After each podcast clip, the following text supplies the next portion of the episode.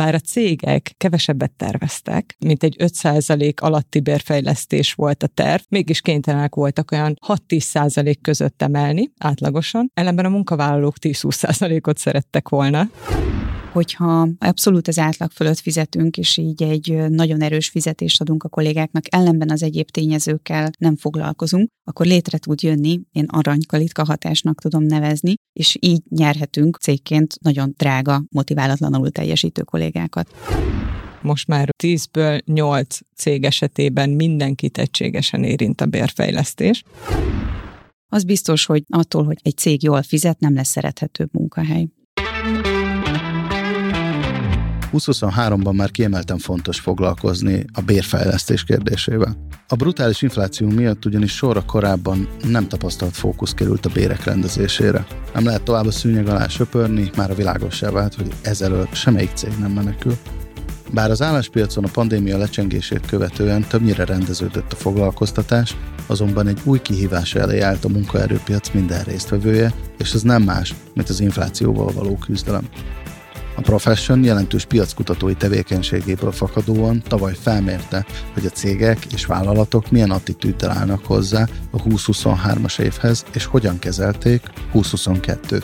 Ennek a kutatásnak az eredményeiről és megállapításairól fogunk beszélgetni, azzal a célral, hogy megemlítsük a módszertanokat és stratégiákat, melyek segíthetik a hallgatók döntéshozatalát a bérek rendezésével kapcsolatban. Az adásban itt lesz velünk Tencső Blanka, a Profession.hu piackutatási és üzletfejlesztési szakértője, valamint Simon Görös Lili, a Profession.hu Kft. HR igazgatója.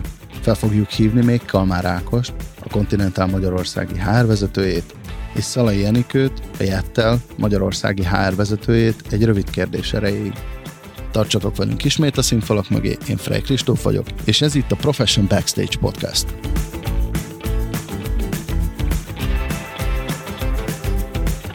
Üdvözlöm tehát a stúdióban Lilit és Blankát. Sziasztok! Sziasztok! Sziasztok. Amit így érdemes tudni, hogy mi azért beszélgettünk a műsoron kívül is, főleg én Lilivel a megtartás kapcsán, ami a tavalyi egyik konferenciánknak a fő fókusza volt, úgyhogy azzal kapcsolatban is lesz majd kérdésem, hogy ott milyen konklúziókra jutottatok, és ugye a kutatásunkat pedig Blanka csinálta, amiben megnéztük, hogy a bérfejlesztéshez, illetve a bérek rendezéséhez milyen attitűdjei voltak a munkaerőpiac képviselőinek. Úgyhogy az első kérdésre akkor forduljunk rá. Blanka, hozzáteszem fel az első kérdést. Hogyan kezelték a kutatásban vizsgált cégek a bérezési kérdéseket? A profession.hu folyamatosan monitoringozza a munkaerőpiacot, folyamatos kutatásokat végzünk évi rendszerességgel, illetve hát negyedévi rendszerességgel. A legutóbbi kutatásunknak a témája ez a bérfejlesztés volt. Ilyen esetekben, amikor kutatást csinálunk, akkor például mind a munkaadókat, mind a munkavállalókat megkérdezzük. Ebben a bérfejlesztési témában több mint 300 cég mondta el a véleményét, míg a másik oldalon a munkavállalók esetében egy reprezentatív mintán több mint 1100 munkavállalót kérdeztünk meg, hogy mi történt velük 2022-ben, és mit gondolnak, hogy mi fog 2023-ban bérfejlesztés témában. Az adatok alapján igazából összesítve azt lehet mondani, hogy bár a cégek kevesebbet terveztek, mint egy 5% alatti bérfejlesztés volt a terv, mégis kénytelenek voltak olyan 6-10% között emelni átlagosan, ellenben a munkavállalók 10-20%-ot szerettek volna, tehát még lehet látni, hogy ugye bár azt is látjuk, hogy nagyon sok cég, hiszen 77%-a a cégeknek 2022-ben kénytelen volt egy bérfejlesztést alkalmazni, 71% tervezte, tehát ebből is látszik, hogy mindenki betartotta majd, majdnem, hogy a szavát, sőt, még többen is kellett, hogy legyenek azok, akik ehhez az eszközhöz nyúlnak, és ugye a célokat és az okokat is látjuk a kutatásból, hogy miért is kellett, és ennek az összege mekkora. Hogyan oszlott meg a különböző iparágak között ez a növekedés? Mert említetted, hogy átlagosan, ahogy is mondtad, 6-10 százalék között voltak kénytelenek emelni volt olyan iparág, ahol kiemelten emelni kellett, és volt, ahol kevésbé. A kutatásnak a mintája megfelelő nagyságrendű volt ahhoz, hogy lássuk azt, hogy szektoronként, különböző cégtípusonként hogyan alakultak ezek a bérfejlesztési adatok, és azt láthatjuk, hogy azért jellemzően, ami szignifikánsan magasabb, tehát több cég és még a mértéke is magasabb, az főleg az legalább egy milliárd forint árbevételű cégek esetében történt meg egy bérfejlesztés, illetve látszik, hogy a szekunder gazdasági szektor az, aki, tehát a gyártás-termelés az, ahol az átlagosnál magasabb arányban történtek emelések. A terciár szektorban is, tehát a szolgáltatásoknál is, de azért olyan kimagaslóan, mint a szekunder szektorban nem lehet mondani. Csak egy ilyen gyors kérdés, bárki nyugodtan válaszolhat rá, mikor esedékes általában a béremelés a cégeknél? Több oka lehet, hogy éppen miért esedékes, tehát egyrészt, hogyha nézünk egy pozíciót, és annak mondjuk a piaci értéke változik, tehát ez indukálhat egy bérfejlesztés. Most ugye jelen esetben, hogy az infláció gyakorlatilag a béreknek a fizető erejét csökkenti, ez is indukálhat egy fejlesztést, illetve hogyha valamilyen célunk van vele, ez is hozhat egy bér vagy akár juttatásfejlesztést. Tehát tegyük fel, hogy mondjuk második negyed évben fejlesztették a béreket, amikor még az infláció az ilyen, hát már csöngetett az ajtón, de még azért nem lépett be. Ugye a második negyed év közepétől, végétől éreztük azt, hogy iszonyatosan elkezdtek növekedni az élelmiszerárak, leginkább az energiaárak, és ezért én valószínűnek tartanám, hogy így a harmadik, negyedik negyed évben is muszáj volt újra gondolni azt, hogy lesz-e béremelés. Nektek mi a tapasztalatotok ezzel? Saját tapasztalat is az, hogy kétszer kellett bérfejlesztésen gondolkodnunk, mint korábbi években elég volt egy évben egyszer. Pontosan ezért, mert egyébként is volt egy ilyen évről évre meglépett bérfejlesztés, ez általában jellemzően kevesebb, több cég szinten is ilyen 5% körül mozgott, mi is ezt éreztük, de tavaly évben ezen felül egyrészt, ahogy említed, így az energiaárak, az élelmiszerárak emelkedésére is kellett reagálni, illetve mellette történik egy munkaerőpiaci mozgás is, tehát itt ezt is fontos kiemelni, hogy a hiány szakmáknak az értéke szintén emelkedett, és erre is reagálni kellett. A kutatások során folyamatosan ezt is kérdezzük, hogy mi az oka a bérfejlesztésnek, és azt látjuk, hogy ugye külön vizsgáljuk, hogy külső hatásra, vagy belső hatásra, mint például ugye a cég teljesítménye, és egyértelműen ugye a külső hatás dominál abban, hogy mit mondanak, hogy mi volt az elsődleges oka annak, hogy emelniük kellett. Mint itt is azt mondhatjuk, hogy egy 70% fölötti aránya az, aki elsősorban ezt jelölte meg indoklásként, és igen, ezt is tapasztaljuk, hogy mivel kérdezzük azt, hogy ez a béremelés, ez hány fázisban történt meg az év során, a tavalyi évben lehetett először azt látni, hogy ez a szám ez nem egy, hanem már két, de volt olyan cég, ahol három részletben történt meg, vagy az, hogy magát a béreket emelték, és emellett ugye van másik két stratégia is, amikor azt mondják, hogy a juttatásokban változtatnak, illetve amikor egy összegű bérkiegészítést adnak a dolgozóknak. Tudtok nekem segíteni abban, hogy ez az egyösszegű bérkiegészítés az alkalmazottaknak, ez volumenében mit jelenthet egy cég életében? A kutatás szerint itt ugye megkérdeztük a munkavállalókat is, egy kontrollcsoportként is kvázi több mint ezer válaszadó volt, és azoknál, akiknél történt ilyen egyösszegű kifizetés, akkor, amikor nagyon, ezt is lehetett látni, hogy ugye főleg amikor tényleg az infláció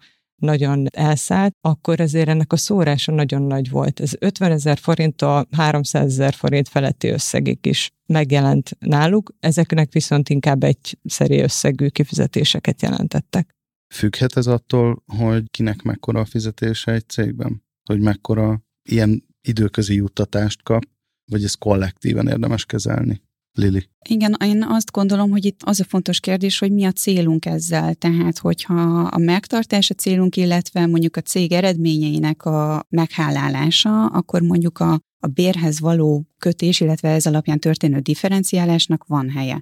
De mivel jelen esetben, tehát tavaly is már itt nagy részt ezeknek az okai az infláció kompenzációja volt, ezért sok cég lépett meg egy összegű, tehát egységes összegű juttatásokat hiszen mondjuk az élelmiszer áraknak a változása, vagy az energiárak változása az minden bérszintet ugyanúgy érintett, sőt, a kevesebbet kereső rétegeket még jobban érintette. Úgyhogy az infláció követő juttatások alapvetően inkább egységes összegűek. Tudtok esetleg, van arról információtok, hogy mi volt a jellemző stratégia tavaly a cégeknél, az alapbér növelése, vagy ezeknek a kiegészítő csomagoknak az injektálása? Már tavaly éreztük-e azt itt a munkaerő hiány kapcsán, hogy a mozgóbérek és a, akár a jutalmak, vagy az egyéb juttatásoknak a, a relevanciája az inkább csökken. és igazából a Covid óta pont így a biztonságnak a megtartása és ennek a növelése miatt az álláskeresők körében alapvetően az alapbér preferenciája jellemző. Az az elsődleges, hogy az alapbérek rendben legyenek, és ez mondjuk az álláskeresés során szempont is, hogy egy ajánlatban az alapbérekből mekkora összeget tesz ki, hiszen túl vagyunk egy Covidon, ahol nagyon sok pozícióban a, akár elveszítették az egyéb juttatásokat, vagy a mozgó elemeket. Így az alapbéren van nagyobb fókusz, és ez megjelenik szerintem a cégek emelési stratégiájában is, hogy alapvetően az alapbérekben történik most emelés. Van egy mumus kifejezés, mire gondoltok, mit fogok mondani? Az infláció, bár ez már szóba került. Nem, nem. Bérspirál, ennek a félelme lengibe most jelen pillanatban. Ezt a munkaerőpiacot, vagy talán a HRS lehet mondani ezt tematikát, hogy az alapbérek növelésével ugye elindítják ezt a fajta versenyeztetését a munkaadóknak, a munkáltatók, és inkább munkahelyet váltanak magasabb fizetés reményében, vagy ugye meg kell emelni az alapbéreket, ami megelindíthat egy, ahogy már korábban fogalmaztam, egy ilyen versenyt, mint gondoltak erről? Szerintem ez egy abszolút reális félelem, tehát itt több hatás érvényesül jelenleg. Egyrészt, ahogy mondtam, az álláskeresőknek, illetve a munkavállalóknak a biztonsági törekvés miatt az alapbéremelése fontos, Ugyanakkor cég oldalról óvatosan kell bánniuk a bérköltségekkel, hiszen ezek általában a cégek költségvetésében a legnagyobb tényezők, illetve ezek lassan is akár nem is mozgathatóak, vagy mozdíthatóak. Emiatt, hogyha valaki alapbért emel, az onnantól kezdve egy vállalt fix költség, amit vagy csak nagyon fájdalmasan, vagy lassan csökkenthet. És hogyha egy cég emelni kényszerül, emelni kényszeríti a fix költségeit, akkor ezt valahol be kell hoznia. Ezt legtöbb esetben áremeléssel tudja behozni, viszont hogyha emeli az árakat, akkor a fogyasztóknak is nő a költése, amit szintén bérben akar majd kompenzálni, és elindítja ezt a folyamat.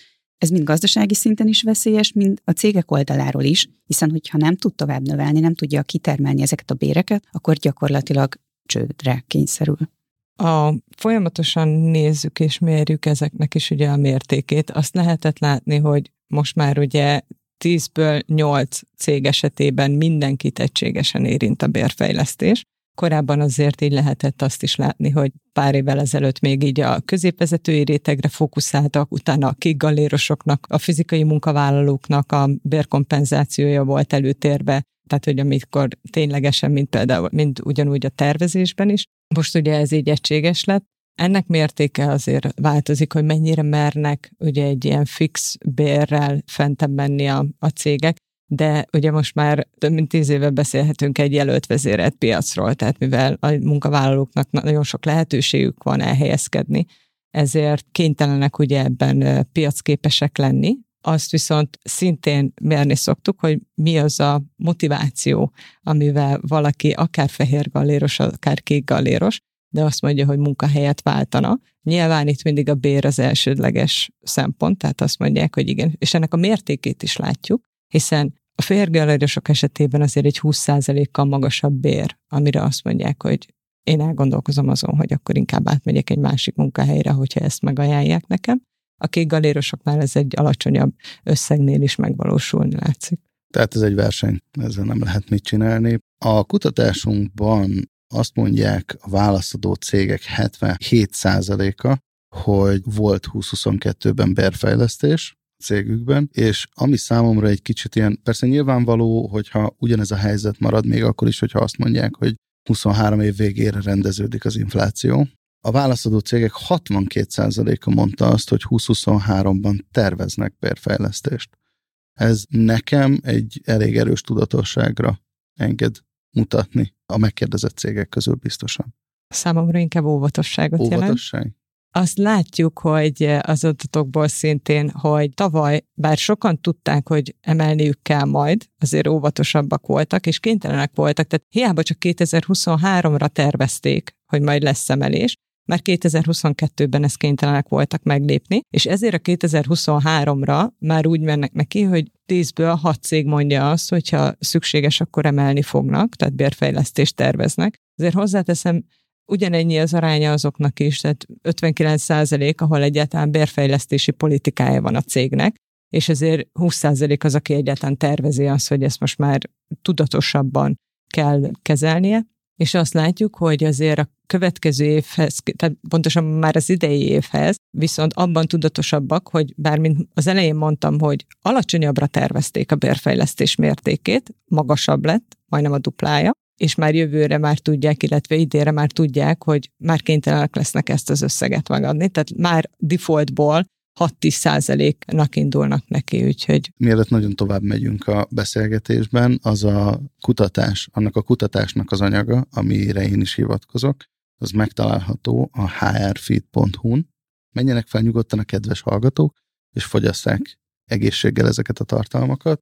Ott van ez a kutatásunk, és ott van a tavalyi megtartásos konferenciánknak az anyaga is, ami szintén kitér ezekre a bér csomagokra, amikre itt most utalunk, hogy van egy ugye egy alapbéremeléses stratégiai megoldás, ami, hogy mondjam, a legkézenfekvőbbnek tűnhet, de vannak azért más alternatívák. Beszéltünk itt például egy ilyen egy összegű, vagy évente akár két alkalommal egy összegű, vagy több alkalommal pénzügyi injekció. Milyen lehetőségek vannak még, Lili, a bérek rendezésére, ilyen akár bércsomagok tekintetében?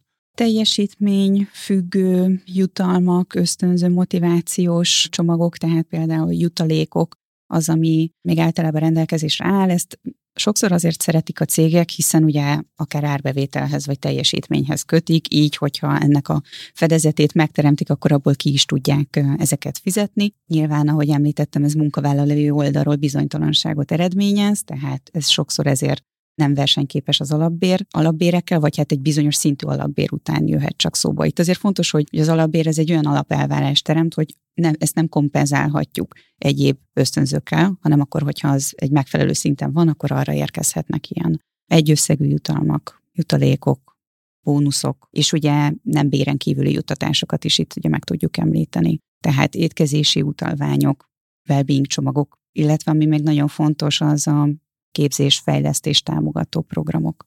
Igen, azt látjuk ehhez, hogy tegyem hozzá, hogy ebben is változás történt. Korábban azért a juttatás, tehát a béren kívüli juttatásokkal is tudtak ugye operálni a cégek. Most ez egyre kevésbé jellemző, hogy azt próbálják, és a korábbi Mester 3-ast a pandémia előtt még ugye a, tehát az étkezési utalvány, az utazási hozzájárulás és a mobiltelefon volt a hármasa. Addig ez idén most már rég lecserélődött arra, hogy a laptop, illetve a különböző home office hozzájárulások azok, amik átveszik ezt a béren juttatásokban ugye a legnagyobb gyakoriságot. Hogyan oszlik el egyébként, milyen célok között oszlik el a béren kívüli juttatásoknak a változtatása? Gondolok itt adott esetben, hogy mekkora része a munkavállalók megtartása, mint cél. Mekkora része az új szakemberek vagy munkavállalók megszerzése, mint olyan. Mi játsza itt a legnagyobb szerepet? A változtatás okáról már beszéltünk, és ugye mérjük a célját is nagyon domináns, hiszen 87%-ban a munkavállalók megtartása az elsődleges célja ugye a béren kívüli juttatásoknak a változtatásának, és hát a bérfejlesztésnek is. 51%-ban mondták azt, hogy új szakemberek, munkavállalók megszerzése a cél, mármint ez is lehet, illetve hát 35%-ban a költségcsökkentés optimalizálás volt az, amit mondtak a cégek. Munkavállalók megtartása egybecseng akkor a konferenciás konklúziókkal is. Így van, tehát a megtartást több eszközzel lehet támogatni. Itt fontos, hogy a megtartási eszközök azok alapvetően a munkavállalók igényeire reflektálnak, és ezek prioritási sorrendben rendeződnek, ahogy azt Maslow annó nagyon szépen össze is foglalta. Ezeknek van egy prioritási rendje, tehát az alapvető biztonság vagy a megélhetési igény az egy nagyobb alap. Ha ez rendben van, akkor jöhet szóba például egy egészségbiztosítási szolgáltatás, vagy egy well-being csomag, egy megfelelő irodai környezet, tehát hogyha az alapokat rendben tartjuk, vagy rendbe tesszük, akkor erre jöhetnek rá ezek az egyéb tényezők, ezt nem kompenzálhatja. Volt olyan felmérésünk, ami ugyanezt vizsgálta, de generációk közti különbségekben. Tehát kik azok ugye YZ generációk akár, ahol ezek a juttatási csomagoknak a miensége hogyan változik, és itt is azt lehetett látni, hogy a idősebb generáció az inkább a szabadidő, rekreáció, ilyen típusú hozzájárulásokat, mint míg a fiatalok ugye a képzésekkel és az oktatással kapcsolatos juttatásokat preferálják, és elsődlegesen ezeket nézik egy munkahely esetében, hogy ilyen juttatásokat fognak-e kapni. Idén is beszélhetünk akkor továbbra is egy jelölt vezérelt piacról, hiszen ha erről beszélünk, akkor a megtartása jelszó. A megtartás pedig akkor ezek szerint a kiinduló pont lehet a bérek rendezése. Ha már itt vagytok velem a stúdióban, akkor a bértranszparenciát kérdezném, hogy ez hogyan segítene hozzá? Az segítheti ennek a bérspirálnak a visszafogását, vagy inkább katalizálja? Én úgy érzem, hogy van a kettő között korreláció.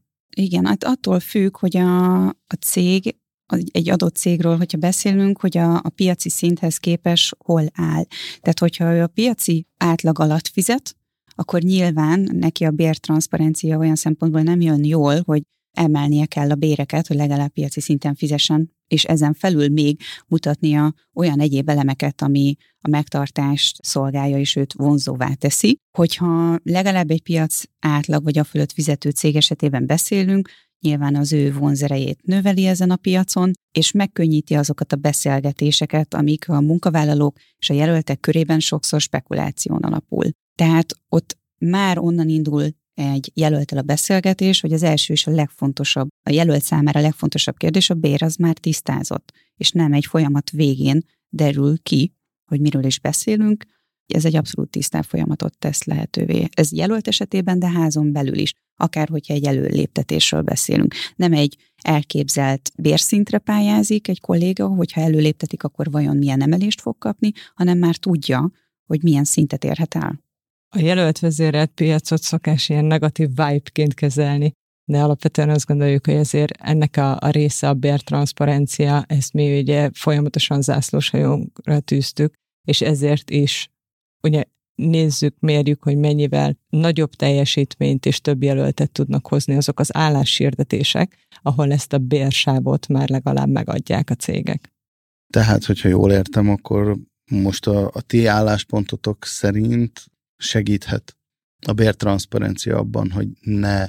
Tehát ez a fajta áttekinthetőség, nyitottság, az mitigálhatja a bérspirálnak a veszélyét.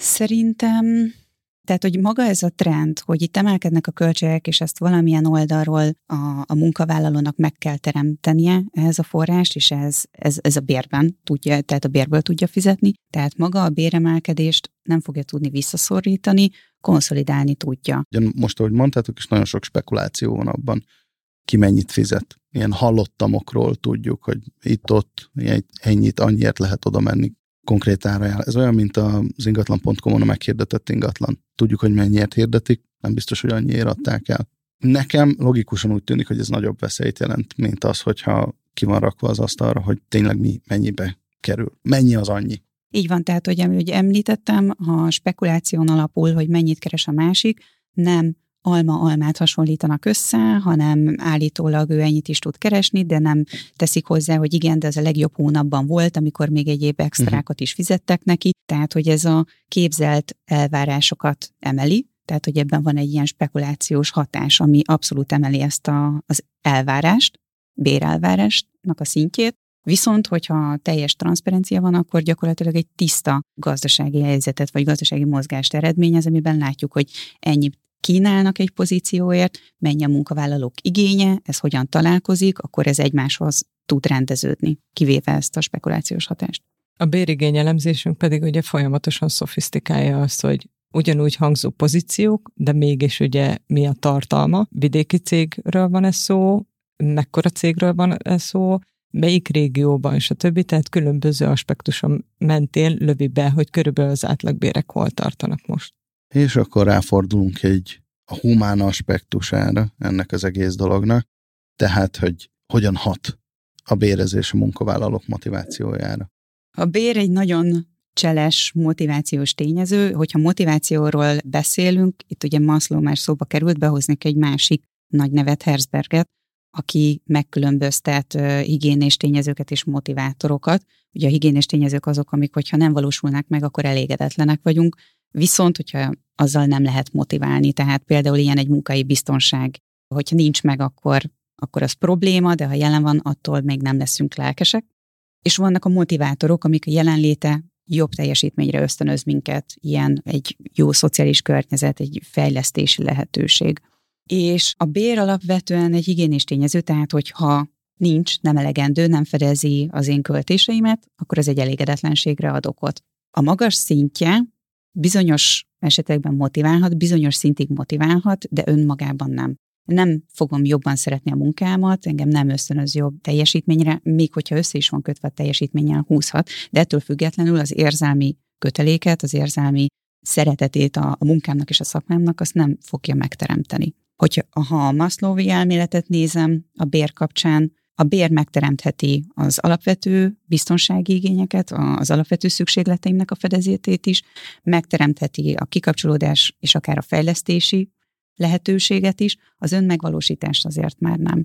Tehát ezért egy trükkös tényező, mert azért így mozoghat abban, hogy milyen igényeket szolgál ki, de masszívan jelen van, az Igen, biztos. Meg is tudom, hogy egy kicsit olyan sarkos, meg is ragadtam egy pontját annak, hogy a munkavállalói motivációt arra mekkora hatással van a bér, de hát akkor ezek szerint arányosítsuk. Lehet azt mondani, hogy fele-fele? Ebben az az izgalmas, hogy egyéni eltérések vannak. Tehát minden embernek van egy motivációs térképe, ami a különböző motivációs elemeket skálázza. Valakinek a munka magánélet egyensúly fontosabb. Ahogy Blanka is említette, ebben generációs különbségek is lehetnek. Van, akinek fejlődés fontosabb, mint másnak az, hogy egy biztonságos munkahelyen legyen. Illetve, ami még szintén nagyon fontos, és a fiatalok körében egyre népszerűbb, az a társasági élet, a szociális kapcsolatoknak a jelenléte. A bér itt van, és mint alapvető megélhetési forrás az elsődleges szempont egy elhelyezkedésnél, vagy a munka kapcsán, de hogy ezen túl, hogyha én fedezem a szükségleteimet, ez a motivációs térképen hol helyezkedik el, abban abszolút egyéni eltérések vannak. Az biztos, hogy attól, hogy egy cég jól fizet, nem lesz szerethetőbb munkahely.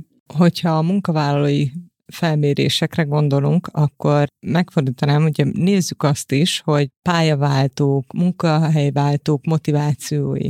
És nyilván mindig a top háromban ott van a nem elegendő bér, de mellette, és erősebb, mert hiszen 60% fölötti azoknak az aránya, akik azt mondják, hogy azért váltanának munkahelyet, mert a környezete nem megfelelő, tehát megváltozik a környezete, megváltozik az, hogy milyen fizikai, illetve szellemi környezetben kell dolgoznia, tehát hajlamos az tenni, hogy akkor másik munkahely után nézzen, hogyha ezen, tehát ez megváltozik.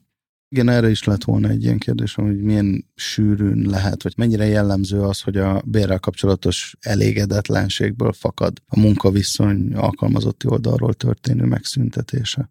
Mennyire jellemző ez? Mi azokat kérdeztük, akik már váltottak, uh-huh. és azokban 60% felett ez jelent meg Tényleg? alapvetően, hogy a környezetváltozás az, ami Főleg ugye ez a pandémia alatt, ahol nagyon sok embernek az nehéz volt megszoknia elsőre, hogy egy, a fizikai környezete meg kell, hogy változzon, bizonytalanságot okozott, a vezetőkkel való kapcsolatok megváltoztak, az interakciók megváltoztak, és ez sokkal dominánsabb volt, mint hogy milyen béreket kapnak. A harmadik, a top háromban pedig ez a kiégés, amiért szintén ugye nehéz tenni és ellene tenni de az, ami még 50% fölött megjelent, hogy egyszerűen ez okozza azt, hogy az emberek munkahelyet váltanak.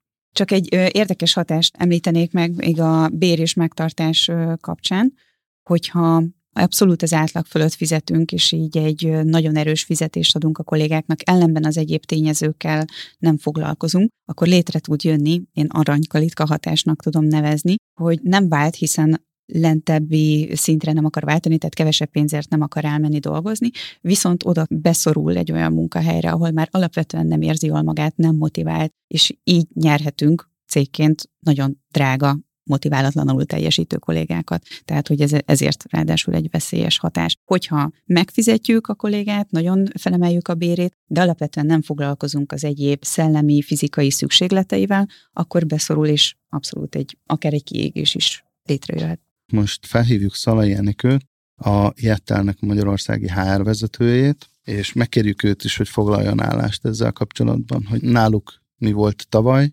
és mire várnak idén a bérek rendezésével kapcsolatban. Szalai Enikő vagyok. Szervusz Enikő, Frey Kristóf vagyok, a Profession Backstage-től. Szia! Azzal kapcsolatban hívlak fel, mert hogy 2022-ben milyen kihívást jelentett adott esetben az infláció és a béremelés a cégeknél. Hozzád intézve a kérdésemet, nálatok ez milyen trendeket mutatott, milyen kihívásokkal szembesültetek? Hát azt mondanám, hogy az első fél évben úgy éreztük, hogy a piaccal együtt haladunk, egy április, nálunk minden évben áprilisban van egy alszokásos béremelési ciklus, és úgy gondoltuk, hogy áprilisban egy viszonylag market kompatibilis béremelés sikerült a kollégákat díjaznunk, és hát a problémák a második fél évben kezdődtek, amikor láttuk, hogy a, az infláció az óriási tempóban növekszik, és akkor láttuk, hogy az a, az a béremelés, amit áprilisban tudtunk adni a kollégáinknak, az szépen lassan a nyár végére erodálódott. Úgyhogy akkor szembesültünk azzal, hogy különösen az alsó kereseti rétegben tartozó kollégáinknak nagyon komoly gondot jelent a rezsi emelés, az élelmiszerárak növekedése, úgyhogy mi azon közé, közé tartoztunk, akik nem tudtak második közös béremelést adni, nekünk a szeméből jött különadóval kellett megküzdenünk, úgyhogy mi megpróbáltunk az adott keretek között a meglévő erőforrások újraosztásával valamennyit könnyíteni a kollégáinkkal, például nyár folyamán egy bónusz előleget fizettünk a kollégáknak, ami cashflow szempontból egy kicsit segített nekik, tehát a 2023 tavaszán esedékes bónusz egy részt kifizettük már 2022 nyarán. Illetve december folyamán egy egyszerű, nagyobb karácsonyi ajándék keretében köszöntük meg a kollégáinknak a munkát, és ezzel is valamennyire próbáltuk támogatni a karácsonyi felkészülést. Ez volt a mi évünk. Ez volt 2022-ben. Tehát, hogyha jól értem, akkor Igen. volt egy nagyobb tervezett béremelésetek, amit végre is hajtottatok, és aztán ezekkel a cashflow-t segítő csomagokkal igyekeztétek a munkavállalóitokat, azon belül is a, az alacsonyabb fizetési kategóriába tartozó. Igen. Ezt arányosan osztottátok? Tehát, hogy nagyobb összeget kaptak az alacsonyabb fizetéssel rendelkezők, és kisebbet a nagyobb fizetésekkel? Nem, tehát a bónusz előleget azt egy meghatározott fizetési szintig osztottuk ki, tehát a vezetői réteg már nem részesült ebből a bónusz előlegből, illetve a karácsonyi jutalom már pedig egységes volt, tehát ott nem tettünk különbséget kollégák és kollégák között. Tehát akkor ezt egy köszönetként szántuk mindenkinek. Tehát ezt láttuk a merülő kollégáknál, illetve ami még, amit hatványozottan tapasztaltunk, hogy a, az újonnan érkezők, akiket esetleg meglévő nyitott pozíciókra próbáltunk felvenni, ők folyamatosan egyre emelték a székjeiket, ha mondhatom így, mert hogy már tavaly, tavasztól elindult az a tendencia, hogy a, nem csak a váltás költségét áraszták be az új jelentkezők, hanem az emelkedő inflációt is. Tehát azzal szembesültünk, hogy a, újonnan érkezők Az legalább 20-30%-kal magasabb volt, mint a ugyanolyan munkakörben vagy hasonló munkakörben dolgozó meglévő kollégáinknak a bére. És ezt a tendenciát azóta is látjuk. Ez okoz bérfeszültséget a cégben?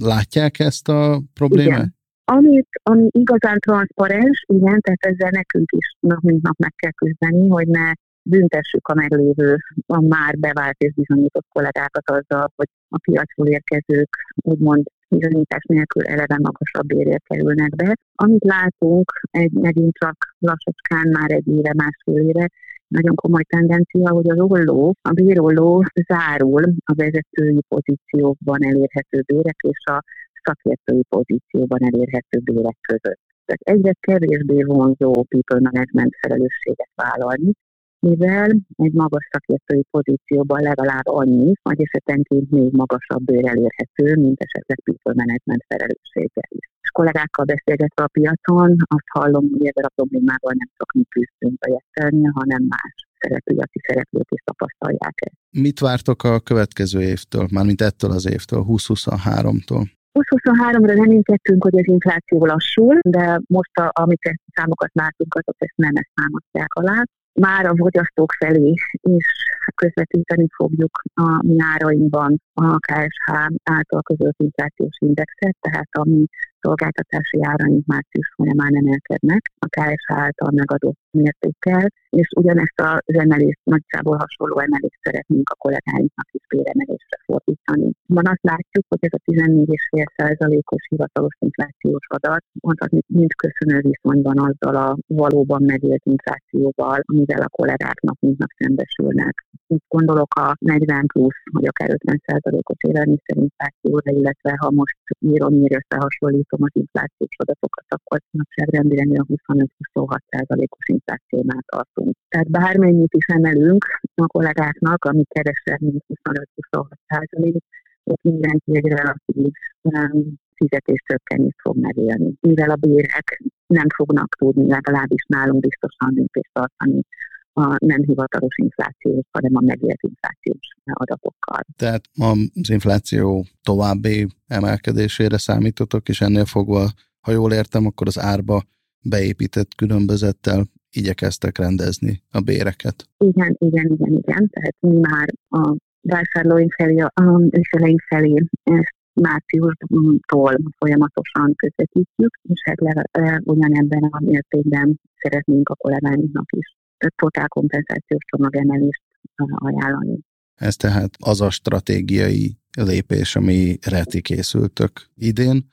Van-e esetleg olyan gondolatod, amit most még megosztanál velünk egy ökölszabály, amire érdemes azért odafigyelni 2023-ban? Én a kommunikációt emelném ki.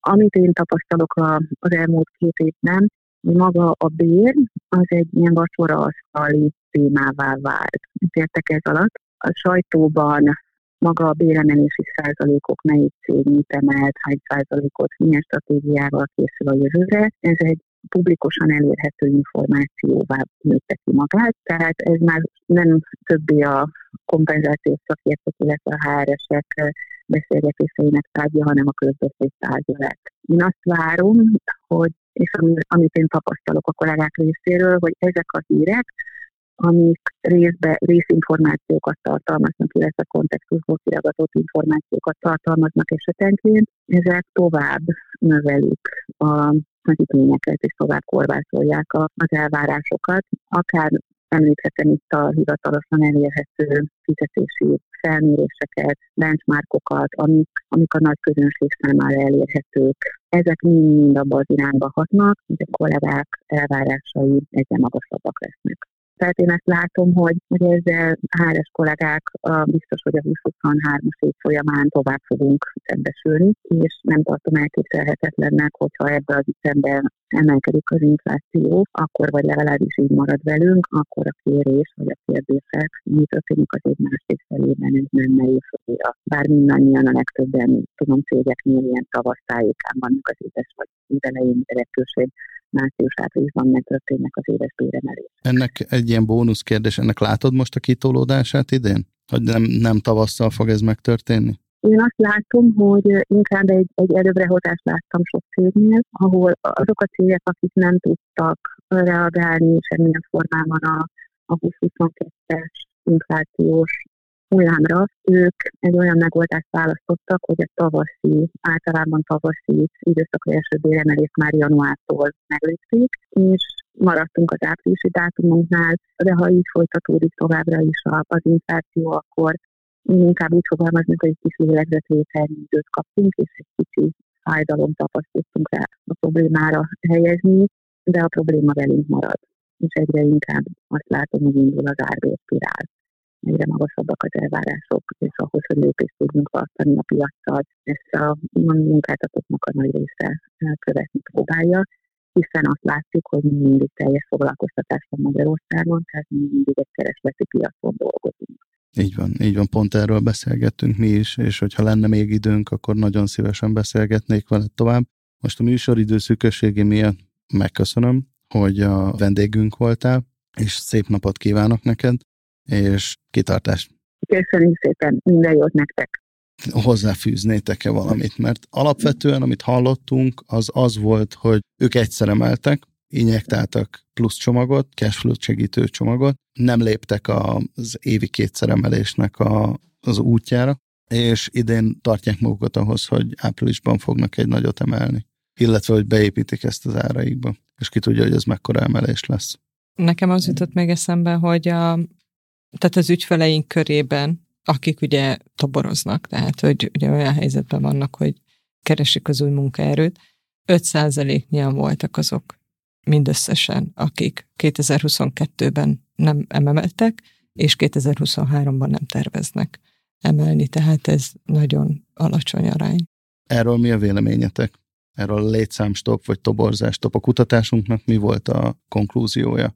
Mi az attitűd? Növelni fogják a létszámokat, vagy inkább óvatosan megállnak egy, és csak a fluktuációval küzdenek? A jövő évi várakozásokat is mindig kérdezzük. Alapvetően azt látjuk, hogy 10-ből 6 cég, tehát 62 nyilván mondták azt, hogy változatlan uh-huh. létszámmal szeretnének tovább menni, és még mindig többen vannak, akik a növelés arányát képviselik, mint akik azt mondják, hogy csökkenni fog a foglalkoztatottak száma. Uh-huh. Illetve a to- ugyanígy megkérdezzük, hogy a toborzásaik száma hogyan alakul, és ott is a változatlanság, tehát hogy mennek tovább ugyanúgy, ami a jellemző így a válaszadó cégekre, és inkább többen vannak, akik további toborzásokat fognak eszközölni, mint a hányan inkább, tehát alacsonyabb arányban vannak.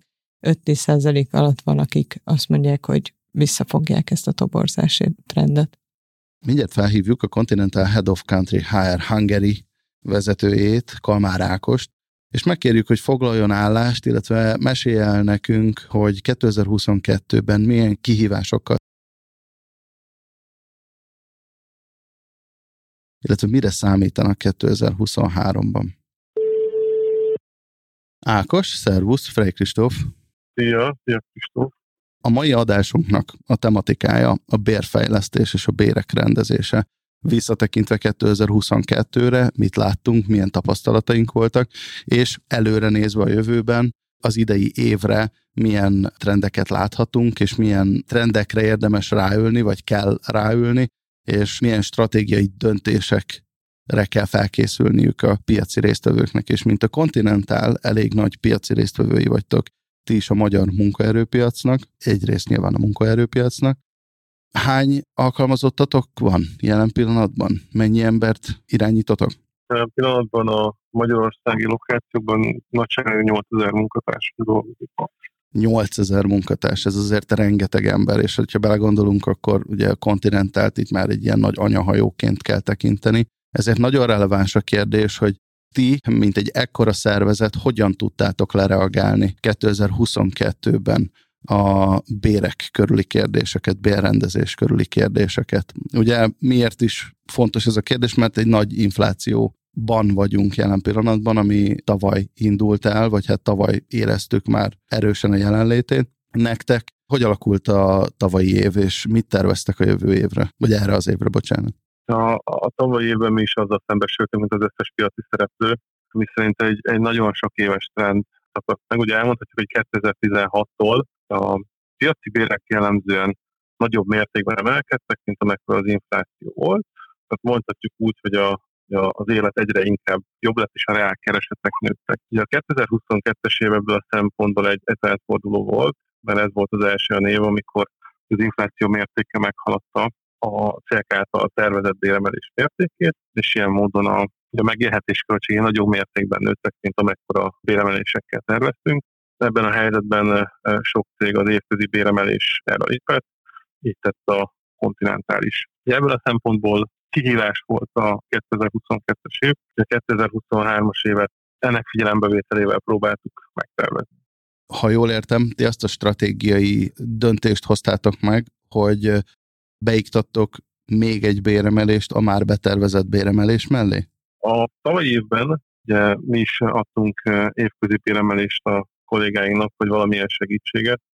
Ugye azt tudni kell, hogy a kontinentálnak ma Magyarországon is hat jogi entitás van, és az országnak különböző részein működünk. Ugye ez a segítség, amit nyújtottunk a, a kollégáknak, nem volt feltétlenül mindenütt egységes, de mindenütt kaptak segítséget, volt, ahol alapbéremelés részeként volt, ahol ugye, egyszeri pénzügyi segítséget nyújtottunk a, a kollégáknak. De 2023-as évben az éves béremelésen már túl vagyunk, és aktívan figyeljük a piacot, várjuk, hogy mi történik, mekkora lesz az infláció mértéke, hogy emelnek a, a versenytársak, és ennek megfelelően szükség szerint fogjuk átgondolni a 23-as évre vonatkozó további lehetséges bérintézkedéseket. Magyarul nincs semmi, semmi kövevésbe, de a piacot, illetve az, hogy mi történik a munkabérekkel a piacon, azt nagyon aktívan kell figyelnünk, és nagyon gyorsan kell reagálnunk.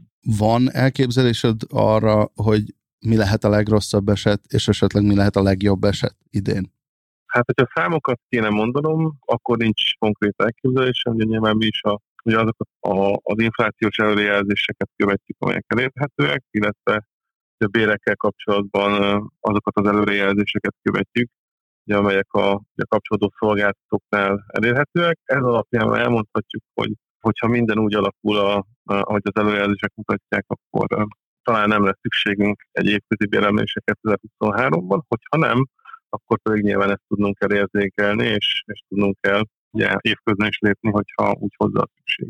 Erre még szeretnék rákérdezni, mert érdekes lehet, hogy van esetleg arról információt, hogy nálatok mekkora volt a legnagyobb százalékban, mekkora volt a legnagyobb béremelés tavaly? Az a dolgozói csoport, amelyik a legnagyobb béremelésben részesül. Igazából nem is a dolgozói csoport, hanem csak ugye a mennyiség százalékosan, hogy mekkora volt az a növekedés, amire azok, akik a legmagasabb emelést kapták, számíthattak, vagy megkapták. Tehát itt egy telephelyre gondolunk, vagy egy, egy nagyobb dolgozói csoportra, vagy egy országos átlag. Mert országos átlagot nagyon nehezen tudnék mondani, de az elmondható egyébként, hogy két emelést kapott gyakorlatilag átlagosan minden munkatársunk. A Continental ugyanazt a stratégiát követte egyébként, mint jellemzően a többi versenytárs is. Az alacsonyabb fizetési kategóriában található kollégák általában magasabb emelésben részesültek, de a magasabb fizetési kategóriában lévők pedig jellemzően valamivel alacsonyabb béremelést kapnak. Tehát akkor um, arányosan lett elosztva a fizetések mértékére vonatkozóan. Ezt is tekinthetjük egy ilyen fontosabb stratégiai döntésnek. Így van, de egyébként meg kell nézni, hogy ez 2023-ban hogy alakul. Hogyha leegyszerűsítjük a kérdést, akkor mondhatjuk azt, hogy Ugye általában a szellemi munkatársak kevesebb béremelést kaptak az elmúlt években, mint amennyiben a fizikai kollégák részesültek. Viszont azt látjuk most piacon, hogy a szellemi munkatársaknak a struktúráció nagyobb megoldult, ugye mind a, a bevonzási, mind a megtartási kérdések jelentősen nehezettek az ő esetükben is.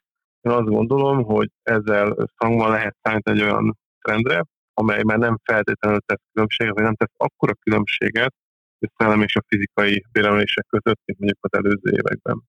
Az lenne még a kérdésem, hogy akkor vettünk néhány stratégiát, amit érdemes szem előtt tartani, az egyik értelemszerűen az inflációs előrejelzéseknek a vizsgálata, amit mondtál, hogy az is egy döntési pont, hogy milyen fizetési volumen mellé milyen emelést tervezünk be, de hogy ha az infláció ugyanilyen trendet mutat, mint az előző évben, nem muszáj válaszolnod rá persze, de látod-e jelét annak a bérspirálnak, amitől sokan tartanak?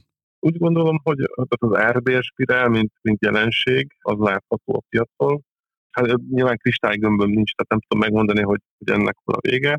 De jelen pillanatban az látszik, hogy árbér spirál ide vagy oda, hogy a piaci szereplők jelentős mértékű béremeléseket hajtanak végre, még akkor is, hogyha ezért cserébe óriási kihívásokkal szembesülnek. Az lenne még a kérdésem, és itt nyugodtan még egy, ez lenne az utolsó kérdésem, és egy picit, ha bármit szeretnél még hozzátenni, érdekes gondolatot arra vonatkozóan, hogy mire készüljünk fel ökölszabályként 23-ban, akkor azt szívesen meghallgatnám. Ugye először is szerintem érdemes tisztázni azt, hogy látni azt, hogy egyáltalán vállalatok milyen, vállalatok milyen kihívásokkal szembesülnek a, a bérek kapcsán pár dolgot hagy említsek meg csak azért, hogy, hogy adjunk keretet ennek a válasznak.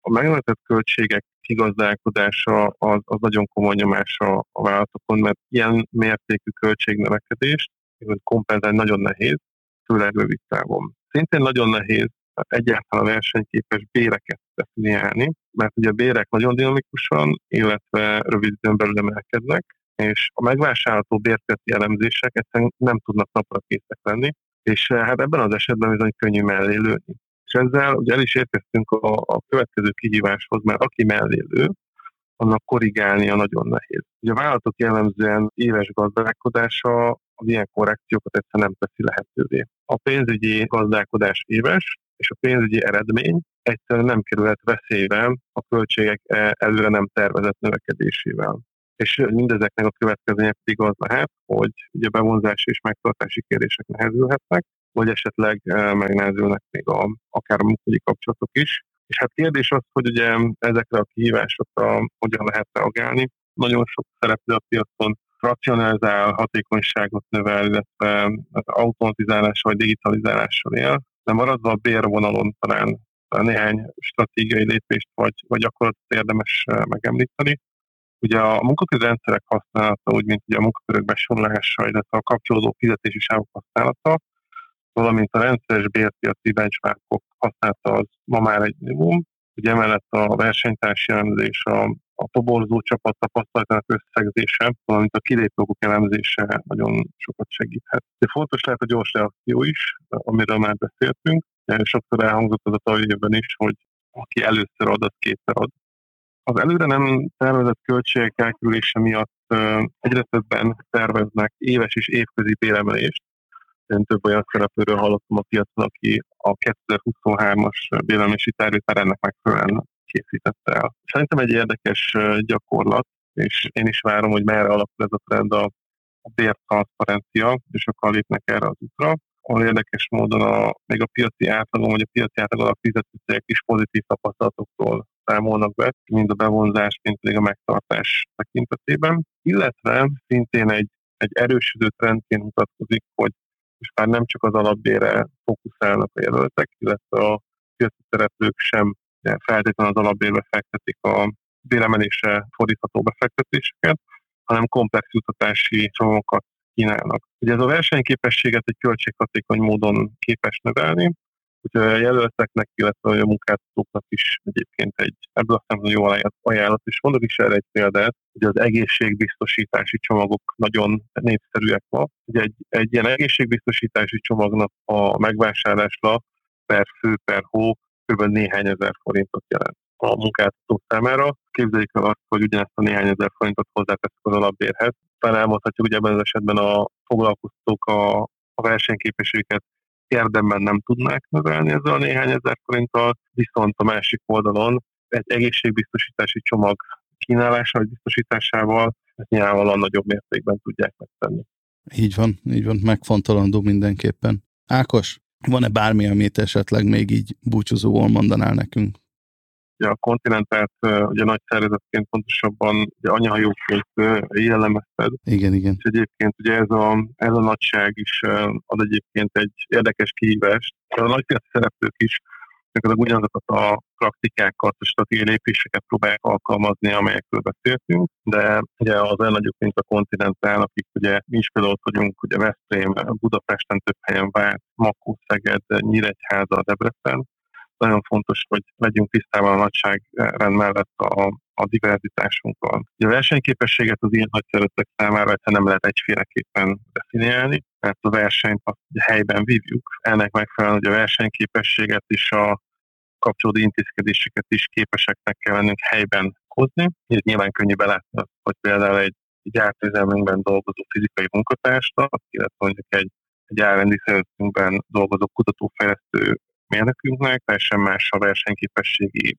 szükséglete. Úgyhogy ezeket a szükségleteket, különbségeket képesek kell lennünk a telephelyenként, illetve telephelyen belül is felismerni, mert adott lokáción belül is dolgozhatunk nagyon diversifikált munkatársi állományol. Tehát összességében, vagy lerövidítve a kérdést, hogy a versenyképességi kérdéseket tudni kell ugye, országon belül régióra, telephelyre, vagy dolgozói csoportra, esetleg egyénre szabni, hogy ebben sikeresek legyünk. Ehhez gondolom hozzájárul a különböző régióknak az, hogy autonómiát kapjanak a döntéshozatalba. Természetesen. Igen. Természetesen, tehát nyilván akkor is, hogyha vannak országon belül egységes kereteink, hogy a telephelyeknél ott van a, a döntés, a cselekvés szabadsága, hogy ezekben a döntésekben, ezekben a kérdésekben helyben is tudjanak döntéseket hozni. Köszönöm szépen, bízom benne, hogy még lesz alkalmunk beszélni. Én is köszönöm. Szia! Ugye Ákossal való beszélgetésben az utolsó pontban az kerül szóba, hogy egy akkora cég, mint ők, 8000 munkavállalóval, gyorsan le kell tudniuk kezelni ezeket a problémákat. Tehát van rá mondjuk egy negyed évük, három hónapjuk. És ők abban találták a lehető leggyorsabb reakciónak a lehetőségét, hogy amennyire lehet a különböző regionális HR vezetők autonómiát kapnak a döntésekben, bérek fölötti döntésekben. Erről mit gondoltok? Mit gondolsz erről, Lili? Ugye két tényező van, Egyrészt vannak regionális bérszintkülönbségek is, tehát egyrészt emiatt előfordulhat az, hogy regionális differencia a bérfejlesztésben megállja a helyét, Viszont ebben az esetben szerintem fontos, hogy meglegyenek azok az egységes keretek irányelvek, ami viszont központ specifikus.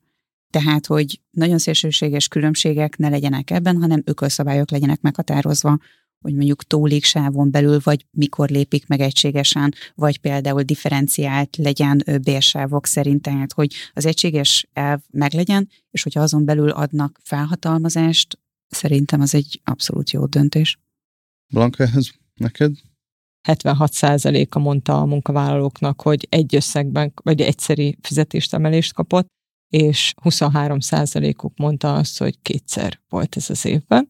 Úgyhogy arányaiban ezt lehet mondani, hogy azért a többség volt az, aki ugye ezt egyszer lépte meg 2022-ben, de minden negyedik cégre mondhatjuk azt, hogy ez két alkalommal is megtörtént több stratégiáról is beszélgettünk ebben az adásban, amik a bérek rendezéséhez kapcsolódóan felmerülhetnek. Beszéltünk a, arról, hogy akár az arab béremelése kétszer is megtörténhet egy évben. Ez nyilván nagyon nagy követelmény, és speciális esetekben fordulhat elő. Azt látjuk, hogy a cégek nagy százaléka, legalábbis a megkérdezettek közül, tehát nagy arányban egyszer emeltek a tavalyi évben, Blanka segíts nekem, 23-ban ugyanez várható? Ugyanígy egy emeléssel terveznek? Nagy részt? Alapvetően igen, sokkal uh-huh. óvatosabban mennek neki a 2023-as évnek a cégek, tehát alacsonyabb arányban mondják azt, hogy egyáltalán lesz bérfejlesztés, bár alacsonyabb relatív, hiszen azért a cégek 62%-a már most azt mondta, hogy biztosan lesz idén emelés.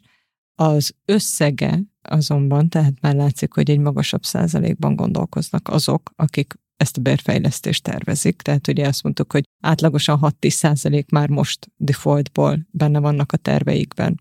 Beszélgettünk arról, hogy milyen kockázatai lehetnek ezeknek a béremeléseknek a cégeken belül. Milyen kockázat, például az egyik ilyen kockázat, ugye a bérspirál, ugye az egyik ilyen, ami a béremeléssel megjelenhet. Milyen kockázatai lehetnek? Beszélgessünk egy picit még röviden itt a záró akkordban, hogy milyen kockázatai lehetnek a béremeléseknek gazdasági szinten. Nyilván óvatosan bánnak ezzel a cégek, de hova vezethet? Az árbérspirálra választ, az pont a gazdasági kockázatot jeleníti meg. Hát, Mire gondolsz? Végül is én arra gondolok, ami így megfordult a fejemben, az az, hogy tegyük fel, hogy rendeződik évvégére az infláció. Tényleg rendeződik évvégére az infláció. A bérek megemelkedtek annyira, hogy ezt az inflációt le tudják követni, tehát annyira, hogy uh-huh. az életszínvonalat vagy ugyanazon a szinten, vagy esetleg magasabb uh-huh. szinten tudják tartani. Hogy fog kinézni 2024, hogyha 23-ban ez az átlag default 6-10 kal indulnak a béremelések. 2024-ben nem. Ha tényleg rendeződik az infláció, akkor így mindenki visszaül a régi kerékvágásba, és azt mondja, hogy a, az emelés volumene, ami eddig megvolt, az innentől már nem kell. Hát ugye a bér költségnek a sajátossága, ahogy említettem, hogy nagyon lassan és fájdalmasan mozgatható. Tehát, hogy valakinek a bér szintjét nem csökkentheted, csak konszenzus alapján. Vagy pozíció megszüntetés során, ami általában elég fájdalmas következményei vannak egy munkahelyi kollektívában, tehát ezért is lépnek annyira óvatosan a cégek az alapbéremelés irányába, mert ezeket a költségeket már fixen viszik magukkal, csak jövő évben már 12 hónapra, nem márciustól, mint idei évben, vagy áprilistól. Úgyhogy az, hogy erre, a már idén meglépett béremelésre jövő évben milyen emelést tudnak adni, vagy kell adniuk, az az adott időszak gazdasági helyzete fogja megadni. Továbbra is csúcson a foglalkoztatottság, tehát a gazdaságot továbbra is a munkaerőhiány jellemzi, ami hozzájárulhat a bérek további emelkedéséhez, és azt látják, hogy a következő időszakot, a munkaerőpiaci helyzetét, majd az energiaválság alakulása, illetve a gazdasági teljesítmény esetleges visszaesése fogja meghatározni. Elmondom, hogy miért engem laikusként miért foglalkoztat ez a dolog, és nyilván megint szóba kerül a bear spirál is, mert az történik jelen pillanatban, hogy mindenki próbál az inflációval küzdeni, amivel generálja az inflációt. Nekem ez így tűnik, de szóljatok közben, hogyha nem így gondoljátok. Beépítjük az árba a bérekkel járó növekedést, emeljük a béreket, amihez emelni kell újra az árat, ami emeli az inflációt. De ez az árbérspirál, ez nem? Tehát ez maga a jelenség, tehát emelkedik a bérigény, emeli a bérköltségeket, a, a szolgáltató emeli a szolgáltatási díjat, mint ahogy ezt hallottuk is, és utána a fogyasztónak akkor csökken a relatív bérértéke, vagy a fizetőképes értéke, és akkor emiatt növekszik a bér, bérigénye. Tehát, hogy is ez így növeli. E, tehát, igen, tehát, hogy ez maga az árbérspirálnak És nincs rá egyelőre receptünk, hogy ezt hogyan kéne. Maga az a jelenség, hogy a cégek nem infláció követő béremelést adnak, tehát hogy nem bérben akarják kompenzálni a megélt vagy statisztikailag kimutatott infláció mértékét, hanem az alá lőnek. Tehát, hogyha egy az egyben megadnák azt az inflációs szintet, ami jelen van a piacon, ezzel gyakorlatilag egy az egyben indukálnák ezt az árbérspirált, de mivel alá mennek, ami nyilván álláskereső vagy munkavállaló oldalról fájdalmasabb, de ez csökkenti ennek az árbérspirálnak a hatását. Visszatérünk még egy utolsó kérdés erejéig a bértranszparenciára. A bértranszparencia valami olyasmi Magyarországon, ami új lenne, valami új próbálkozás, ami eddig nem volt. Erről beszéltünk, hogy már korábban, hogy vajon katalizálná, vagy visszafogná-e ezt a fajta, ezt a bérspirált, ezt a, ezt a spirált, amiben benne vagyunk jelen pillanatban. Erre egy nagyon jó példám van. A munkavállalók hajlamosak minden kommunikációból azt kihallani, vagy úgy érteni, hogy nekik az megfelelő, és ezt az ártárgyaláson így, így értelmezni, és így előadni az ő igényeiket. Tehát például, hogyha kijön egy cikk, hogy XY vállalat 20-25 kal emelte a béreket, akkor ő utána ezt kommunikálja, hogy akkor mi is emeljünk, vagy az ő bérét is emeljék 20-25 kal Ebben az információban nincs benne, hogy az a vállalat alapvetően milyen bérszintet fizetett, tehát hogy egy alacsonyabb bérszintre fizette ezt az átlagot, vagy az alacsonyabb bérszintűeknek emelte ennyivel, vagy átlagosan nagyobb, de ez nem egységes emelés történt. Ő viszont ezzel az információval kopogtat már be a főnökénél vagy a háren. Tehát, hogy ez egy nem egy teljes információ, ő kihallja belőle azt, ami számára kedvezőbb, és ezzel érvel.